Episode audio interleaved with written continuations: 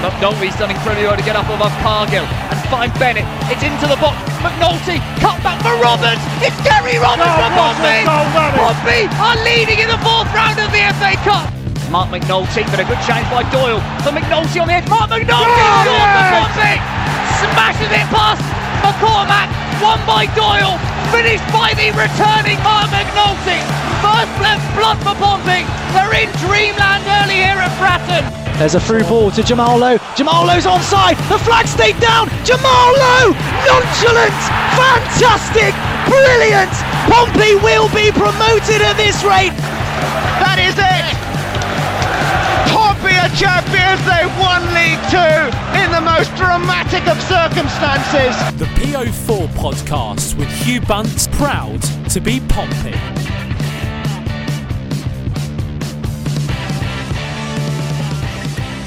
Hi, Pompey fans, and welcome to PO Forecast episode 126. Improved, fighting, it's a point, but it's a step in the right direction. Joining the podcast today is Andy Mitchmore. How are you, Andy? Hello, Bunce. Yeah, not too bad. Thank you, buddy. How are you doing? Yeah, I'm pretty good, mate, to be honest. And, uh, well, we're going to come and talk about the game, but just generally, things are going well for me. Looking forward to getting down Fratton Park again on Saturday, meeting up with all you boys.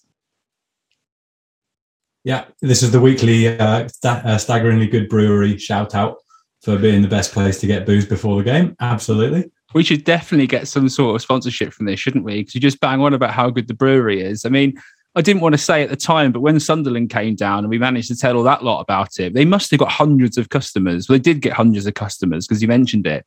Obviously, I didn't really want to mention it in case it got a little bit feisty until afterwards. But obviously, it all went really well. So, you know, the brewery should be repping us, shouldn't they, Fred?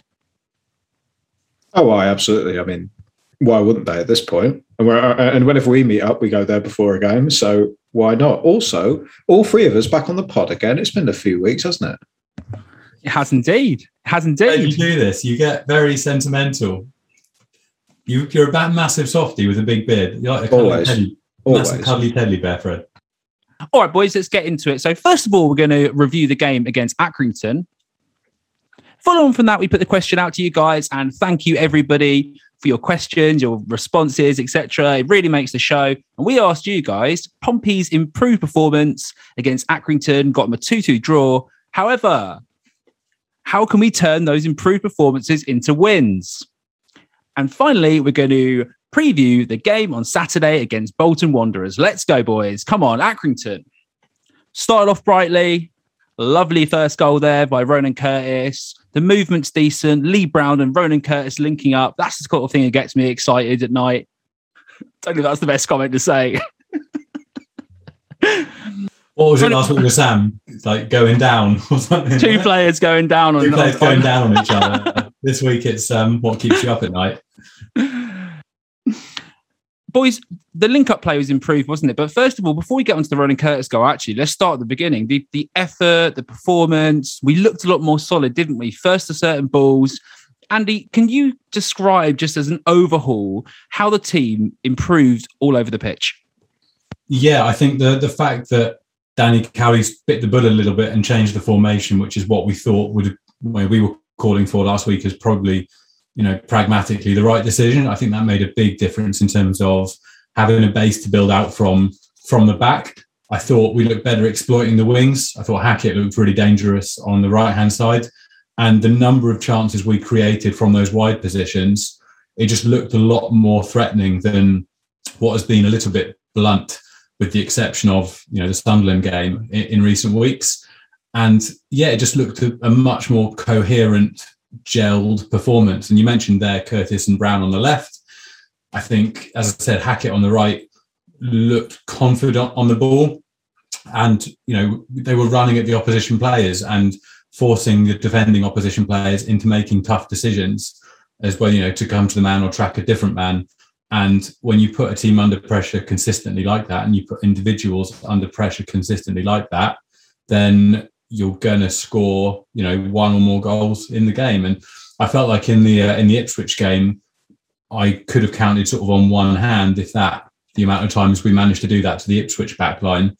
But it happened for the you know the vast majority of the Accrington game, where, as we'll come on to, should have scored probably quite a few more than than we did on an average on an average day. Absolutely. We're going to get on to the volume of chances that Pompey created and, and that a little bit later on. But Freddie, what I want to know from you is the change we're all crying out for go back to the back four. We need to sort of shore this up a little bit. The back three wasn't working with current personnel anyway. So I just want you to let me know what you thought of the back four. And I know we conceded two goals, but we were a lot more solid, weren't we? Absolutely. The, the, the back four laid the foundation of how this side played. Um, completely. There, there was a lot less space for the opposition to deal with in the wide areas. You, there weren't those situations where the centre halves either either side of Raggett were out of position or there was space. It definitely closed it tight. But uh, but um, the fear of taking away Pompey's attacking impetus by going to the back four wasn't there because the front floor the front four played very fluidly, very aggressively off the ball, which is great. And also Williams and Morrell that partnership also did very well. Um, Romeo managed to drop back into the right back role really well and did his defensive duties properly. Uh, uh Ogilvie and Raggett looked fairly solid, and I think most of, most of the goals were down to uh, silly, silly, errors, which we've seen a lot of this season. But I wouldn't say it was caused by a systematic problem. But yeah, pro- progress with the back four, and I think that's what Danny Cowley is going to keep until he actually has the squad depth to play the three-five-two again. Yeah, I think we've got to keep it until you know either it goes completely wrong or Robertson's available uh, as a as a minimum for me. But even then, um, who's going to play at right-sided centre back? If it, you'll have Raggett in the middle, you'll have Robertson on the left side of centre half when he's fit. Who would you have on the right? Freeman. I don't think Freeman's played that well in that position. I don't think. No, it's definitely one of the situations at the moment where I'm still a little bit confused as to who would play on that side. Could you play Raggett on the on the right? I mean, he's he's obviously better in that middle position, isn't he? Where he's sort of like the aerial dominant player, the player who goes up against their centre forward. That's really where his strengths are. I'm not sure about him drifting wide in in, a, in on a back three. No, no, he has to stay in the middle. Has to stay in the middle. If you remember last season when in the back four, whenever he was dragged out uh, out wide one on one against a fast, uh, pacey, aggressive striker. He he was left on his heels. Uh, he's good point, yeah in the back in the back three. He plays really well by staying central, and he's played really really well this season. He's improved considerably, I think. But I think we need to play to his strengths rather than his weaknesses, really. So let's get on to the first goal that I spoke about quickly earlier on good link up play of Lee Brown down that side, which is what we wanted to see. You were thinking a little bit when you changed to that back four. Obviously, the wing back's going to be playing a little bit further back. So it was good to see that link up play as well for me down that side. Ronan Curtis does exactly what he does best, which is stepping inside, finds a little bit of space, sort of drifts in that hole, takes a shot on his right foot across the keeper, he sort of gets you know okay connection, doesn't he? Goes into the back of the net. I was thinking maybe the keeper could have got a hand to it, but you know, not let's not take away from the goal in that sense. From that point, boys, do you think that instilled the confidence? Did Pompey need to score first in this game in order to sort of establish some some sort of momentum going forward? I think it was definitely beneficial away from aside from the fact that it was obviously putting us a goal up.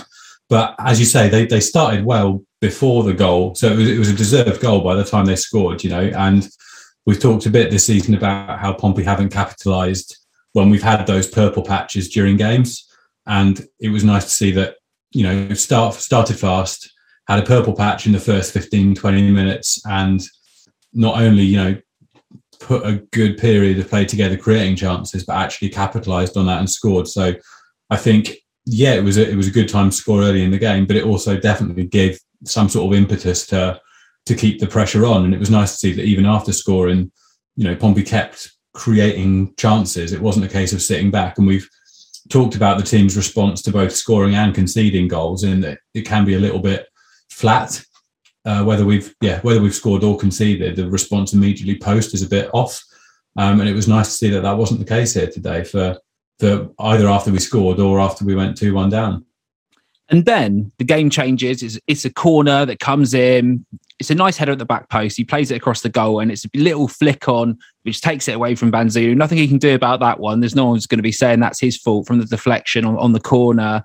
It's 1 1. You think, all right, game on. Here we go. Here we go.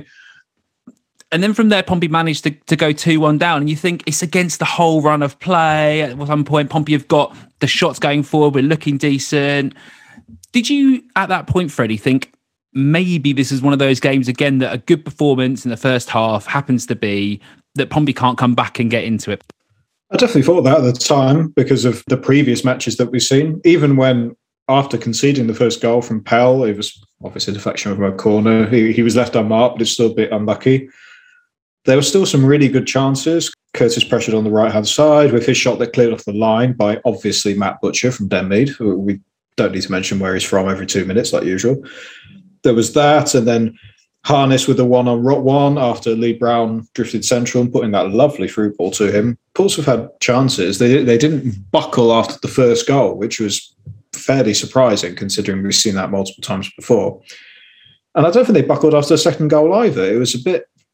It was just a second example of a tiny, a slightly bad defending. I don't think Romeo pressured uh, the Accrington player on the right hand side enough for me, and there was a man advantage on that side, and it just happens. It was a lovely finish by Butcher as well. But uh, yeah, I'm glad that throughout the game, Pompey didn't mentally cave in. They didn't give up. They kept on with that uh, aggressive, high pressing football with the incisive passes through the middle and out wide along the floor, like we've been expecting, and like which is what supporters wanted from last season. Were loads of positives to take out from the game, but hey, I think it's what what we've won what two two games in fourteen in all competitions or something stupid along those lines. Uh, so it's it's going to even even though these performances are really solid, I think the results will have to turn around at some point. Yeah, I think I'm just a little bit hyped up for the fact that the, the performance was there as such, and I think that we we carried on going as you say. We're two one down, 86 minutes in. We're pressuring Accrington, putting them under pressure away from home, pressing up, and that turns into a ball that John Marquis manages to get in the box and, and square the ball across. And Marcus Harness to tap home, 86 minutes in, draw the game level. I thought that we weren't going to get an equaliser at that point. Maybe have had a bit more faith, but you know, recent results mean that I didn't.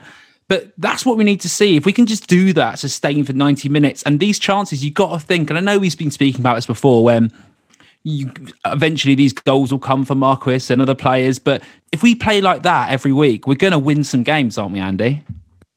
I think so. It's a very different type of game to some of the other draws we've had this season or some of the close defeats, in that they really managed to put the performance together for a large proportion of the game. And the quality of the chances created was really, really good. It wasn't sort of half chances here or there that you know you might might sneak in one time out of every three or four in terms of xG. It was very much a case of you'd expect a number of these chances to go in every single game, and it was a mixture of, to be fair, really good defending from Accrington in terms of that the ball off the line from the Curtis chance, and the keeper had a bit of a day out as well, made some really good saves, and I think you just got to take your hat off a little bit to that and there's, there's, I don't think there was a huge amount to really critique the team for. Obviously, you don't want to concede too um, too often, but the, the Accrington Stanley goals they were quite nice goals. To be fair, like, I know we're not here to sit here and massage the ego of other teams. It's not really how we go about our business. But they were two quite nice goals from Accrington Stanley. There weren't any horror show performances from the, the Pompey side, and they created a lot more clear cut chances than Accrington Stanley did away against the team that traditionally, you know, well, they they prevented us from being in the playoffs last game of last season, so the potential was there for the memories to be there from that that um, couple of matches at the end of last season. So I really don't think there's too many negatives to take away from it. It's, it's frustrating that they didn't get the three points, but I'd have taken a two-all draw before the game quite comfortably, particularly if you told me it would have been that sort of performance. What would you say to those people who say but Pompey have to beat teams like Accrington Stanley because Why? that's the, because that's the mindset that a lot of Pompey fans have, and to a certain extent, it's where's the divine right? Why do we have that divine right? Oh, there isn't. I don't think there is anyway, because Accrington uh, teams like Accrington and Burton, yes, they yes they're they're smaller clubs in terms of attendances, but but they overplay their stature leaps and bounds every time. It's just yeah, to some people it would be frustrating that we can't that Pompey still can't beat these sorts of sides on a fairly regular basis when the aim's promotion every season.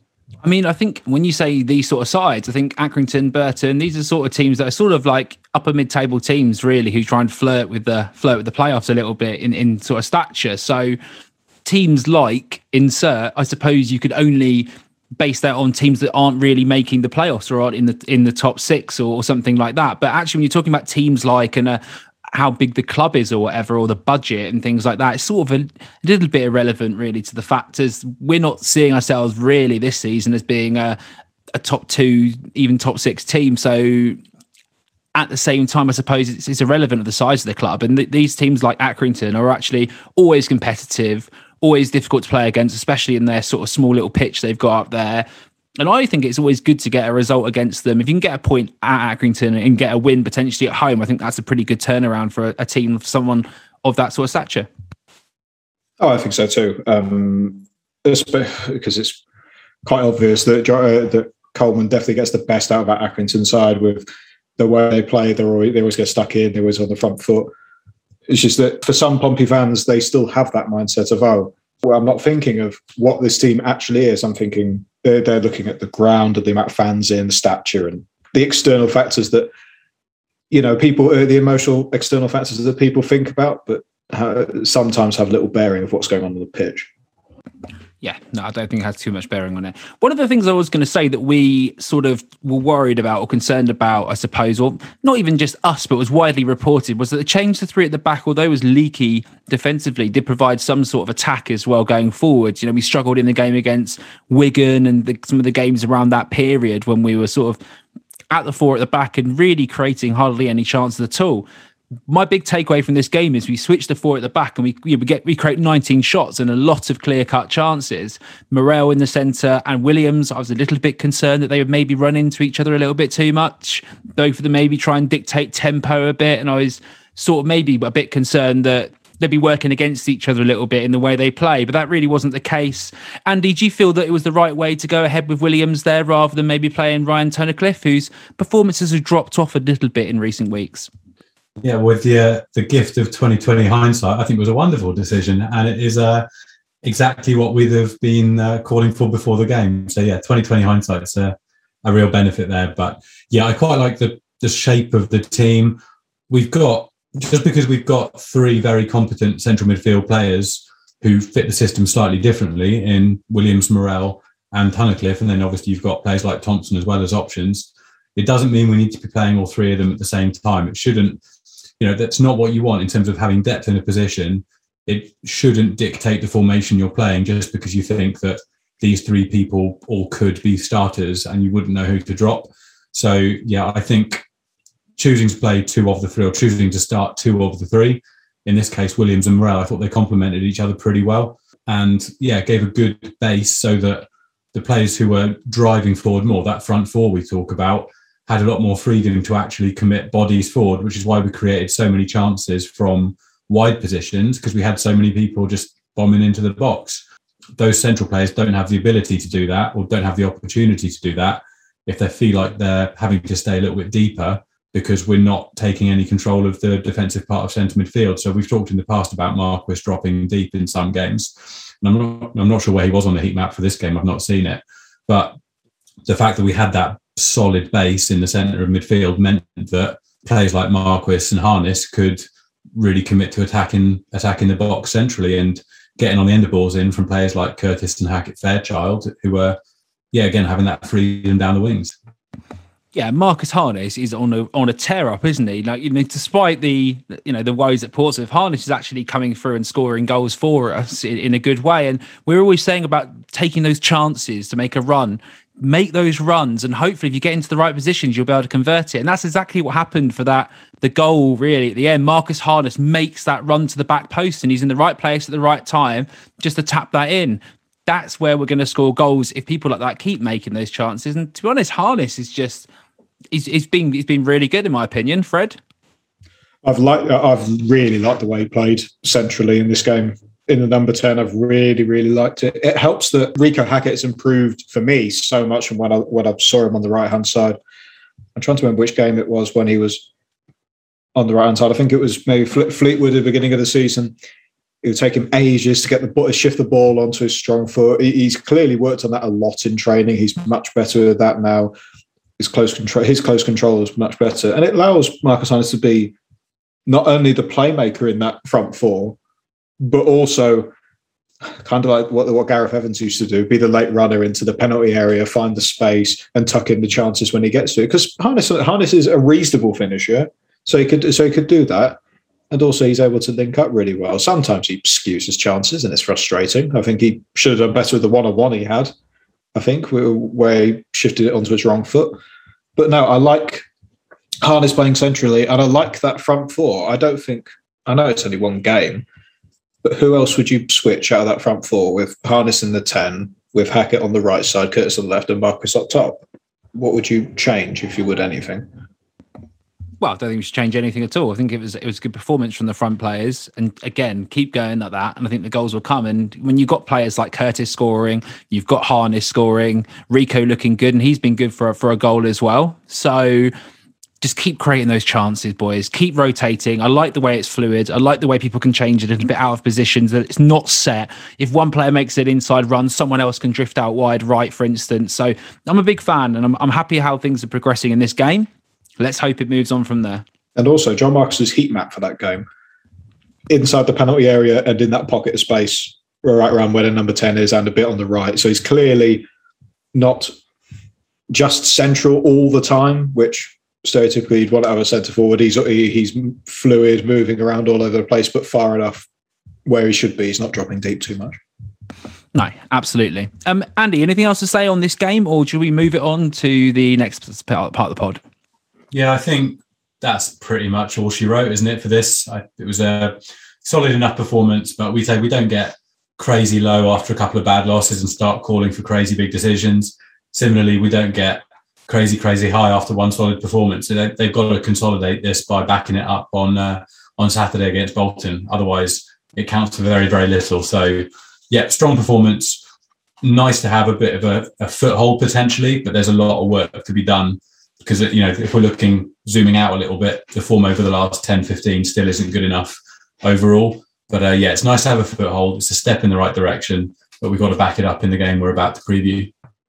Yeah, you're right. And let's not get giddy about a 2 2 draw, but at the same time, it was just nice to see some sort of purpose, some sort of shape, some sort of pressure, you know, all those sort of things that have been missing over the last while. That's the word I want to use to describe that. But all right, let's get into the next bit. So we put out to you guys and we said it was an improved performance on Saturday as Pompey drew 2 2 with Accrington. How can Pompey turn improved performances into those golden wins? And thanks again, everyone, for messaging in. It's appreciated massively. It makes the podcast. We all appreciate it. And we hope you guys enjoy listening to it. So let's move on. And the first person messaging in is Luke Ellis. He says, It's the thing that worries me the most. When we play badly, we get absolutely battered. When we play well, Plymouth, Charlton, Accy, we're still only drawing when we should have won. Had we won those, we'd have six more points and all be feeling very different. On top of that, Robertson being out for a potential injury to, or a potential injury to Brown or Raggett, both only or, both on four bookings too, scares me. Yeah, so let's start at the beginning of that, I suppose. Yeah, well, obviously, if we'd won those games, Plymouth, Charlton, Accy, etc., we would be feeling a lot better in some ways. But I still think with the performances we have when we've lost and got battered, would be how much better would we we, we be feeling about it? I think quite a lot better to be honest, because we'd be in seventh or well, realistically eighth on goal difference if we'd conceded one fewer goal in each of those games or scored one more goal in each of those games. And it's a lot it's a lot easier to take a couple of batterings if you're around the playoffs than it is if you're in 16th to 18th where we've been dwelling in the last couple of weeks. So yeah, I think it would have been easier. But I definitely agree with the point of the concern being that when they are playing well, it's not necessarily resulting in, in three points in some of these games. But at the same time, we went through spells under Kenny Jackett where we felt like we were playing reasonably well and getting nothing out of games whatsoever. So I don't want to be sort of the disgustingly over positive person on a podcast that then gets pelters in the mentions. But, you know, we could have come out of those games with nothing and we didn't. And we, you, you don't know how big those individual points are going to be come the end of the season. You know, we're 14 games in out of 46. So what we're just under a third of the way through the season. And those one or two points could be everything by the time we get to 46 games played, hopefully at the top end of the table. But I definitely agree that it is a concern that when they play badly, they get pelted. And when they play well, it's a case of, you know, even if we dominate the game, case in point, most of Accrington Stanley game, we're still not dominating the score sheet. With again the exception of uh, Sunderland, which was a, an awesome anomaly there. Yeah, and Freddie, Luke comes up with a very good point in here of things you can be concerned about. So tick it on and add it to the list. But Raggett and Brown both on four bookings at this moment in time for the season. What are we going to do if Raggett gets booked? Who, who are we going to shift in the centre back? Is this going to be the the time that Paul missing Downing turns up and decides he's actually a footballer and slots into centre back? This was mentioned on the radio on Monday, and I put that to the back of my head because Pompey got barely any options. If if Raggett or Brown go down, Ogilvie will have to play properly left back. Uh, if Brown goes down, um, he he won't have that impetus going forward. He'll be solid defensively. But if Raggett gets that fifth booking and is suspended for a game, my god, there's you'd probably have to play Kieron Freeman at right centre back or Williams. Or I think I'd rather just play Williams in midfield. To be honest, I think it, it offers him more Whereas Freeman would Freeman play anyway if Romeo starts at right back. That's probably the change that I would go with. Uh, Downing's probably still got a hamstring injury, presumably. So yeah, there's there, there's no options, and I think that if there was just one transfer in January that I would like is a right-sided centre half because we need one. It's clear it's clear and obvious that Pompey are lacking in that regard. It'll allow them to play the back three, and it'll deal with their depth problems, which they clearly have at the moment centre back then rather than top striker, Andy, from the championship? What are you saying? Which top striker from the championship are you suggesting we're going to be picking up in January, Bunce? It's, it's, a it's a hypothetical question of what you'd rather have. It's not a it's no inside information here. All right, okay. Um, I would be on the same page as Fred there. I think it's very easy as football fans to call out for you know goal scoring number nine, but I think over the course of the season we've got more support there that's going to contribute goals, such as Curtis, Harness, Hackett, Williams, potentially Tunnicliffe, Jacob or Jacobs will score a couple if he gets a chance. Azeez, um, Hadme. There's there, there are other goals there, and I think if we lose Sean Raggett and we've lost Robertson at the same time, and we have some sort of makeshift back four with potentially Freeman and Williams is centre backs if Downing is out as well. I mean, it's actually making my toes curl even talking about it.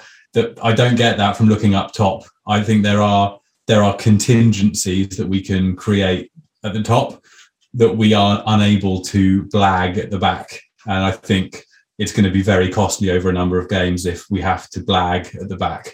So yeah, I'd be with Fred on that and suggest that the centre back is the priority uh, in January. Absolutely, absolutely, boys. Just had to put the question out there, and I was sort of laughing to myself whilst Andy was talking then because I was just—it's all you can do in that situation. Thinking about that defensive problem at the back, you, either laugh or you cry really when you think about the potential partnerships there. But yeah, if we got, can get a really good centre back in who can create a good partnership, I'd, I'd be really happy. Um, Liam messages in. He says, "Be more solid at the back. Charlton, Plymouth, and Accrington games are all that we should have won." but got let down by mistakes at the back.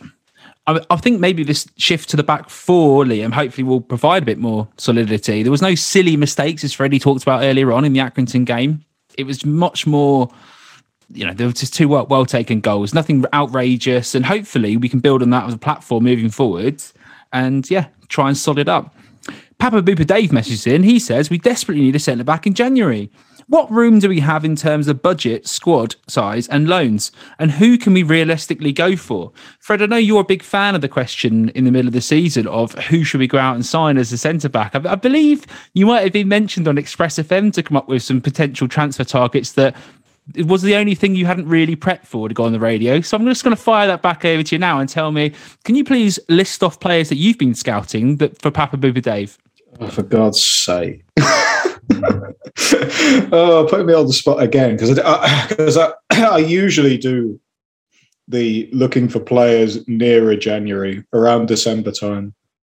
When I, on a quiet evening, I look at my spreadsheets and go, "Okay, we could have this centre half," and, and blah blah blah. This is this is the podcast equivalent of my dog ate it, and I'm 100 percent not buying it. My friend. Yeah, well, well, yeah, that's what I usually do, but but not at the moment. I haven't looked, to be honest. I haven't looked yet, to be fair. Um, but it's clear that a new centre back is needed, even if they're a youngster on loan, if they, if they've got the tools of a ball playing centre back, then they should be okay. We'll just have to wait and see on that one. But yeah, not Freddie, not, not, not knowing that question on um, the radio was uh, slightly embarrassing. Freddie, what about some sort of random Scandi centre back, sort of another Nicolaisen mould player? Because I thought we did quite a good job here for the most part. I would happily take him back in a heartbeat at the moment. Um, he wouldn't come back in a heartbeat, I would imagine, as he's actually playing European football and on the bench, at least in European football at the moment, which isn't quite the same as Accrington Stanley away, but potentially a player in that sort of mould. Well, yeah, I, I- think so. I thought Nicolaisen was reasonably okay. He had to deal with a lot when he was here. I mean, my God, with the co- uh, with COVID and some of the gambling issues and whatever, it was. Yeah, but, uh, but but when looking at Scandinavian signings, you have no idea if Pompey are actually able to sign them or not. It's very strange. I mean, I'll jump in and say there's got to be someone out there. Is it like, you know, obviously Wrexham splashing big money on someone like Ben Tozer? Yeah, to, to stealing from Cheltenham. There's got to be someone around there in the league. Will, there will be players that we can pick up. It's whether Pompey are willing to pay a premium, I'd say, Dave, in January. Because if you want to get someone's best players in that time, you have to pay more. I don't know how much budget's available. You know, at Eric Eisner, maybe ask him. But at this at this moment in time, it's quite difficult to know what our budget is. But I assume maybe we'd have to get rid of someone to bring someone in. Or Exactly. I would or- assume yeah. that um, any player who comes in, another will be able to be offloaded. Either one of the loans has to be terminated, or one of the squad players has to be moved on. Either or. Yeah, and some of the loan players, for instance, at this moment are very fringe, aren't they? So it, it could be a loan for a loan sort of swap. And you look at players, people who have got players in before on loan. You know, Charlton, we've got Famewo in, and people like that. So there are loan options available sometimes for centre backs. So there will be options available, Dave. And I'm sure Danny Cowley's done a lot more research than Freddie so far on working out what centre backs he can get in because it's it's a it's obvious. So I'm sure the team, the scouting network, everyone involved is trying to do that. Yep. I thought you wanted to say something. No, no, I got very little to add to that. I think that's pretty apt. If it's if it's something that we've noticed, you would really hope it's something that people in the positions of power have noticed, because uh, otherwise they should not be in the positions of power that they are in. So I'm I I'm not a big conspiracy theorist, so I'm sure someone's picked up on the fact that having Paul Downing as first choice centre back um, replacement when you've got your starting centre back on four yellow cards is not the optimal position to be in when you are trying to secure a decent position in League One. Yeah, it's not not the most advanced football analysis, is it? But uh, it's definitely correct.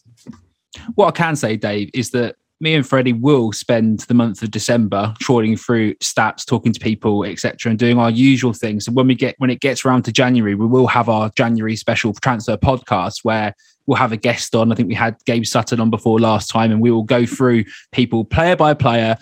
And we got a couple this time, Fred. We got Ogilvie, so tick tick, and uh, hopefully we'll get some more. I was going to say we actually uh, hit on some of them. It, was always sad when oh we pointed out a name and uh, oh they were even they were taken by somebody else.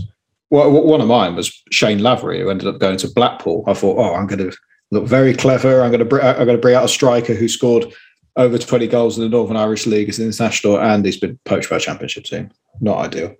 Ah, shit happens. Alfie John messages in. He says we're far too leaky at the Wait, back. mate, Elton John. Alfie John. Oh, that's that's less celebrity, less exciting. Alfie John messages in. He says we're far too leaky at the back. We're in the opposite situation, which we were in a while back. We're scoring but conceding too many. I think all that needs to happen is Ogilvie and Raggett have to gel quick as their brand new partnership. That's a fair point, isn't it? They can only hopefully go from strength to strength better at the back. We both rate we rate both players. Let's hope they can make some sort of partnership until Robertson gets back. I think that's fair to say, Andy, that when you look at them, we think Ogilvie's probably better inside than an, at left back, really. So let's hope the two of them get together and form a, a partnership of steel. Is that an Elton John song, or is it just a? Uh, no, I don't think so. I don't even know any Elton John songs. we used the one reference we had, "Candle in the Wind." what, what else we got? Um, Fred, any other El- Elton John puns we can chuck in? I've known absolutely nothing about Elton John, so I can't really I can't really add to you. I thought he was your sort of vibe there, Fred. My bad. Did he play Um, that song with the monkey in the Cadbury's advert? Is that Elton John? No, that's Phil Phil Collins. Isn't it? Oh yeah. well, we're musical, like absolute connoisseurs on here. I'm just Um, doing like shit music. That's why. What? Phil Collins shit music? Are you serious? Elton John. Wow. Ooh. Gonna get pelters for that, Bunce. Quite rightly. I'm gonna Twitter abuse you after this for that. Elton John is fucking awful, mate. Yeah, I mean, who has like what is it? A 60 in music career? Must be shit. Just Done a, done, a collab, done a collab with Eminem? Yeah, must be shit. just because something's popular, Andy doesn't make it good. Let's be No, honest. his his live version of Stan with Eminem was sick. It was so good. They, they did a version where Elton John did it live instead of Dido. Such a good cover from like 10, 15, well, 15 years ago. Yeah. Anyway, what was the question? Um, something Yes. about our certain defensive pairing. Um, so yeah, time to gel, very important. This is more in-depth analysis. Yeah, I think. Yeah, you'd think that if Robertson's going to be out for the next realistically couple of months up till Christmas, that it is going to be Raggett and Ogilvie that that take up the, a lot of the responsibility there, and you'd think that yeah, you can't really recreate minutes on the pitch without having minutes on the pitch. So this is another reason I think it's important that we do settle on a formation and, and stick with it. Potentially the four at the back at the moment, because chopping and changing between four and three is going to slow down the process of the centre back pairing or the centre back trio getting those minutes together. So I think it is sensible if we are fairly consistent with formation, at least for the, the next couple of games, to give them that time. Joff messaged in and he says, Can we make Guess the XG a regular feature? Well, of course you can, because it's time for. Guess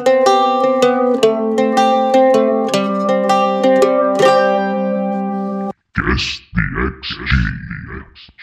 most exciting part of the show, and it's back every time. And Andy's on mute; he, he's ignoring it, obviously.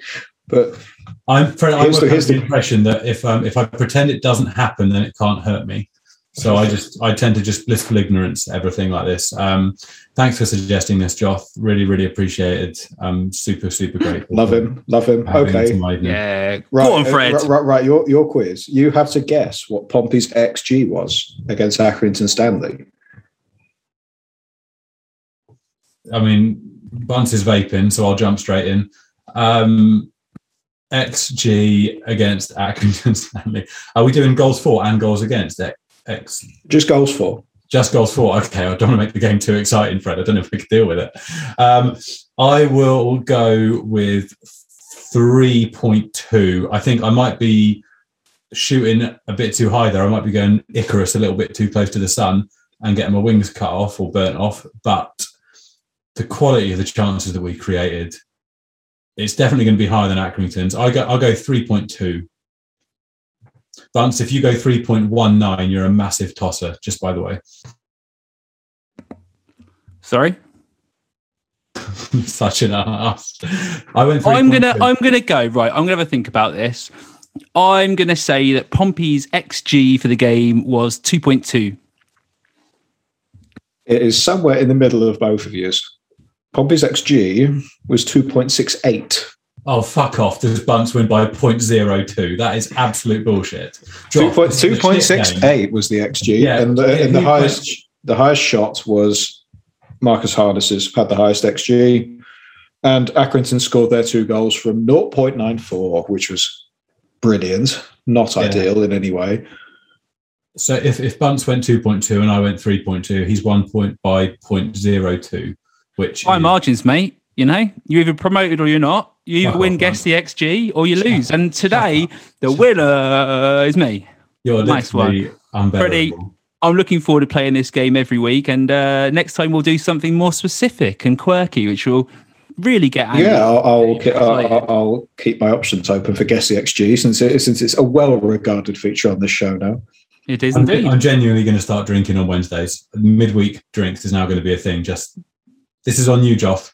You were always drinking on a Wednesday. Don't try and Oh, put it on, is bloody outrageous. Don't you try make and transfer- no bullshit. No, I'm not having this. You sit there making sarcastic, abusive comments about me eating fruit, mate, and it's not part of a Pimm's. Like bullshit. No, I'm healthy in the week. It all falls to bits at the weekend, but we're not. We're not touching on that right now. But You, you realise, like, I drink water. I'm not. I'm not ever drunk on the pod. I haven't been drunk on the pod since Kenny Jackett left. Thank you very much. You realise I cut the strawberries bit out of the last podcast. But anyway, let's move it on. Moving on. So Can you tell I don't listen back? yeah, thanks, one. Even Andy doesn't listen to the podcast. All right, let's get into the game against Bolton. Bolton are a little bit in turmoil as well, to be honest, boys, as well as us. They're one of these teams that I think they haven't won in four games now. Ever since Ian Evatt came out and said they're the best team in the league, I think they've conceded nine goals in three games, which I thought was interesting from a style perspective. They've got quite a lot of issues off the field as well, which we're going to come into in a minute. It's one of those teams that they're here for the taking, boys, and I'm guessing they think we're here for the taking too. They play quite a quite a passing sort of formation, a 4-2-3-1 formation. They'll try and get on the ball. They'd like to play with possession. Pompey need to press them. If we press Bolton, don't give them time on the ball, and then play our game and implement it, I think we'll do quite well against them. Scraping a draw 2 all at home to Gillingham isn't inspiring me. They conceded four before. They're the only other team I could see who are leaking goals in as well. Freddie, how do you feel about how we match up from a tactical perspective against Bolton? Because they are a team a bit like Ipswich that like to keep the ball, like to pass it round. Do you think we can match up better than we did against Ipswich against Bolton? I think they'll have to because, like you mentioned, Ian Evatt loves his side to control the control possession, play out from the back, and be aggressive on the ball. They've got some excellent players. Oladapo Afolayan, who scored seven goals already and has, and has moved central to replace Anthony Sarcevic, which we'll talk about later. I'd say that Afolayan's their biggest danger. And obviously, if you're on ex Pompey player watch, obviously Eoin Doyle's going to score if he if he comes on, obviously, because for obvious reasons.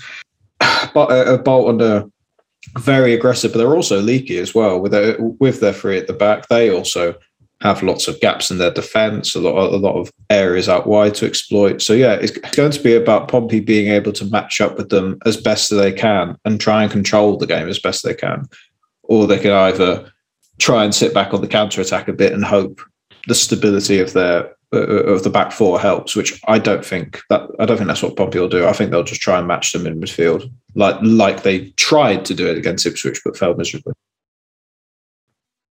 Yeah, I think so, Fred if you look at the last the last four games that they've played and and not won in, they've had majority of possession in every single one of those games. And I mean, they've conceded what nine in three games, uh, four against Wigan at home, three against Plymouth away, and then two at home against Gillingham. So they are very leaky at the back. So I mean, there's if you look at those games, there is a, definitely a case to be made that potentially letting them have the ball isn't the worst thing in the world because it's what Wigan did and won 4 0 with only 40% possession. It's what Plymouth did and won 3 0 with only 40% possession. And it's what Gillingham did. And, and Gillingham got points away from home with only 24% possession. Sort of caveat on that is that Gillingham went two up in the first 15 minutes and then obviously just completely sat back and, and tried to see the game out unsuccessfully. They conceded two in the last five.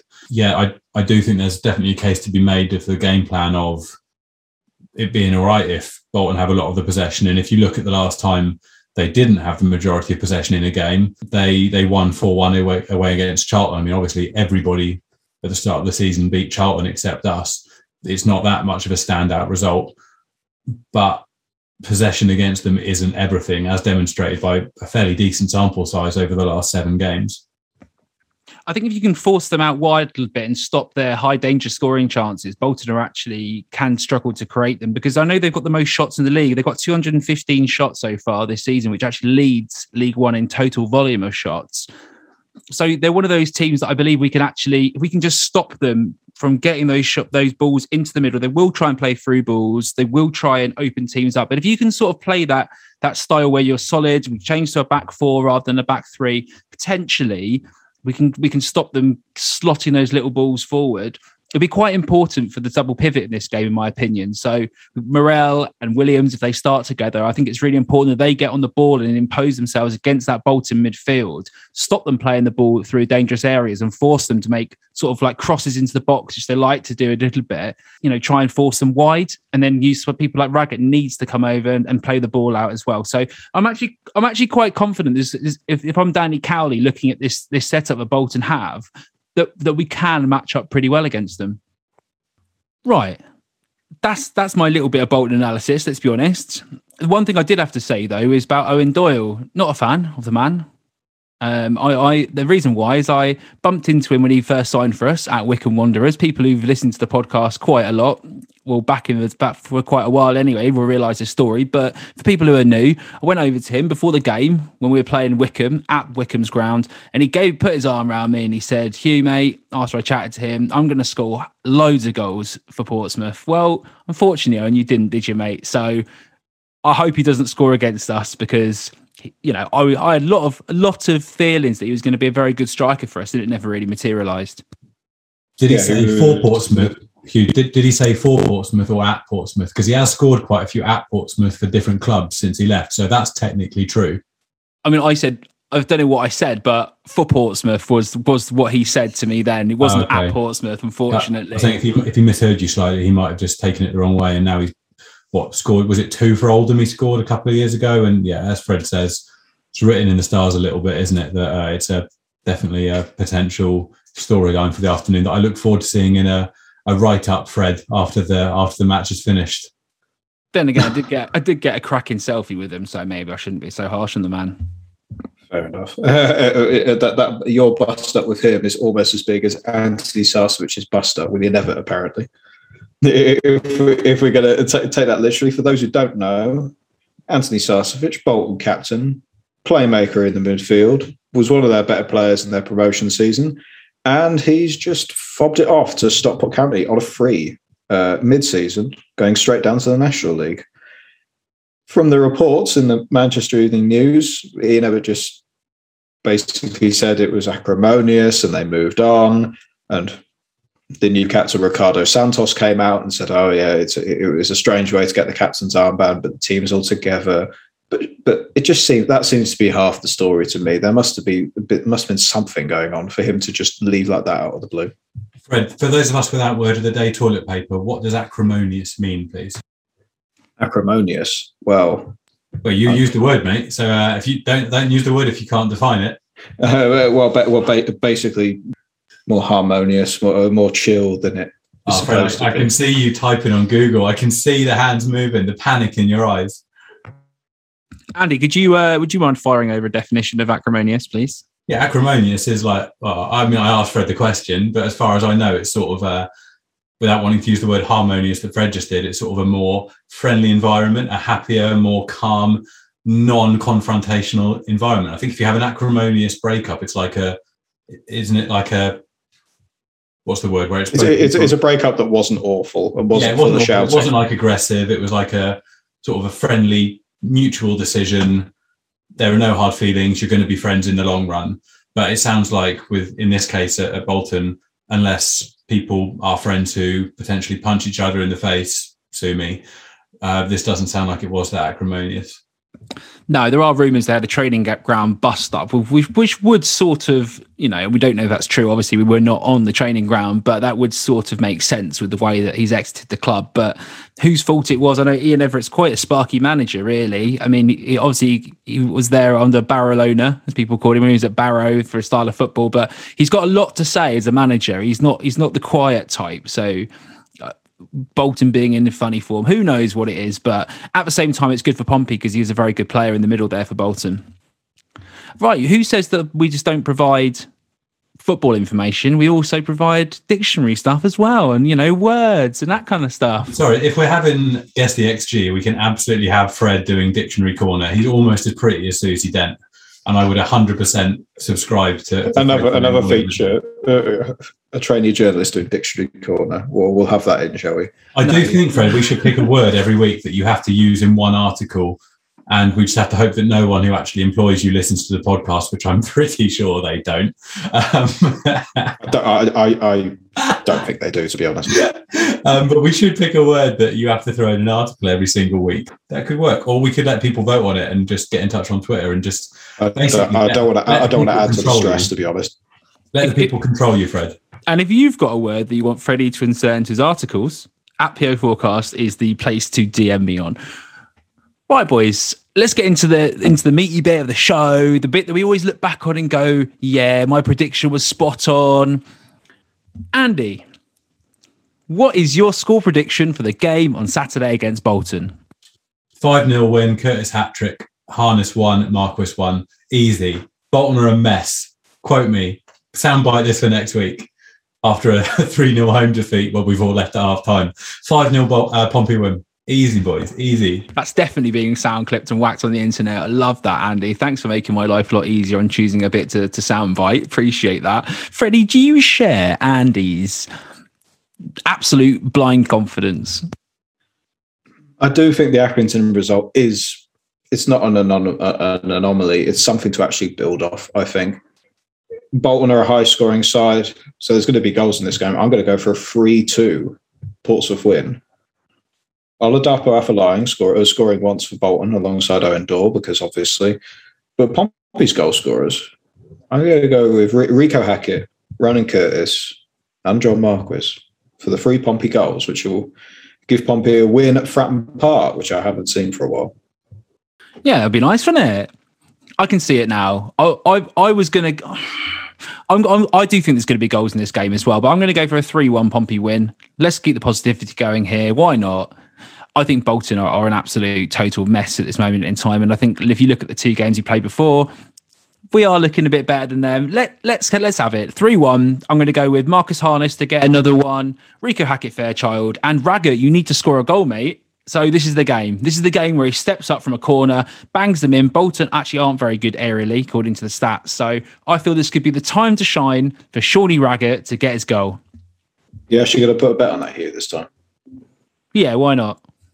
Why not? I've got. Or, I've got, or are you going to bet on Lee from football, which we've all overlooked for scoring a goal again? I think the odds, the odds on Lee from football are just not that desirable anymore because the man's actually started scoring quite prolifically. So it's not as much of a, a long shot anymore. We want someone who's at least you know 15, 16 to one anytime. Or first goal scorer. Go Raggett first goal scorer. Um, and I'll take I'll take like Romeo first goal scorer or something yeah, why not? He, he, could come on the overlap. He could come off his shin and go in. No, no, obviously, I'm just joking around. But I reckon it'll be good. We were all predicting a win, boys. That's good to see. Let's be honest. Let's hope our confidence here on Saturday isn't shattered by a, a bad performance and we come back from Fratton Park with three points. All right, just before I close it off, if you want to code for Fan Hub, hit us up, DM me. A few people did that this week already. Cheers. I got back to you surprisingly quickly, you said It's because I had my phone in my hand already. So that was why. Otherwise, it would have been really long, probably. Yes, decent. Fan Hub now linked up with the Terrace as well for discounts on Pompey products online.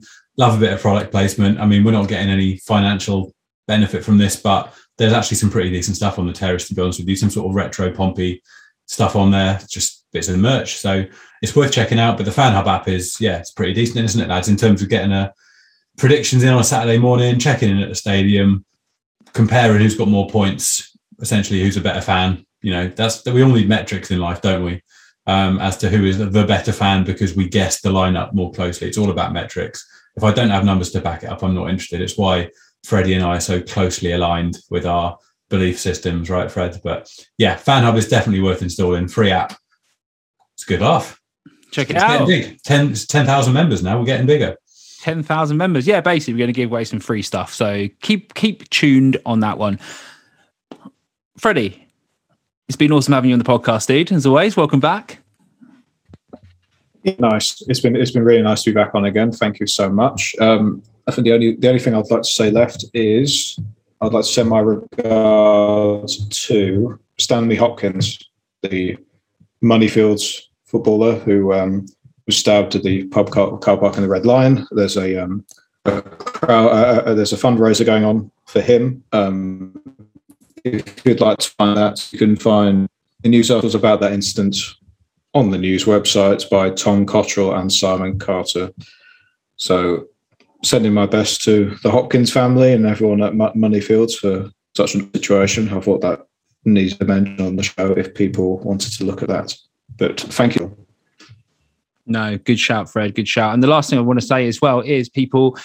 So just to remind everyone for remembrance, there's going to be they're going to be doing the last post at the game. Although I'm a big fan of the minutes applause, just generally, but other things, this is not the time. It's the time for a minute silence. So please observe that. Don't be that muppet. He starts clapping. I have to remind myself as well, but yeah, don't be that guy. So, so yeah, just please be respectful, guys. And we all we all know you will be because everyone who listens to this pod's awesome, obviously. So that's how it is.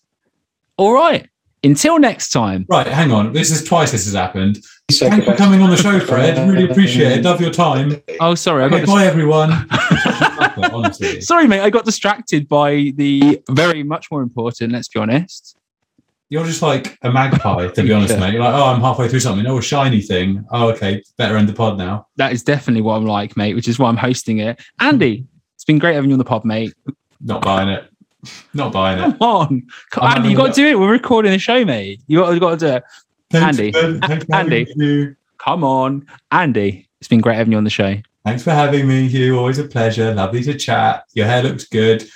Peaky Blinders featuring Hugh Bunce. It's a strong look. Lovely to see you, my friend. Thanks, fella. Yeah, and I'm going to some sort of par- party dressed up, so hopefully that doesn't carry on my look. But anyway, guys, until next time, play out Pompey. You have been listening to the PO forecast for Pompey News Now, available on SoundCloud, Spotify, and Apple Podcasts. Follow PO Forecast and Pompey News Now on Twitter for more information. And there is the full time whistle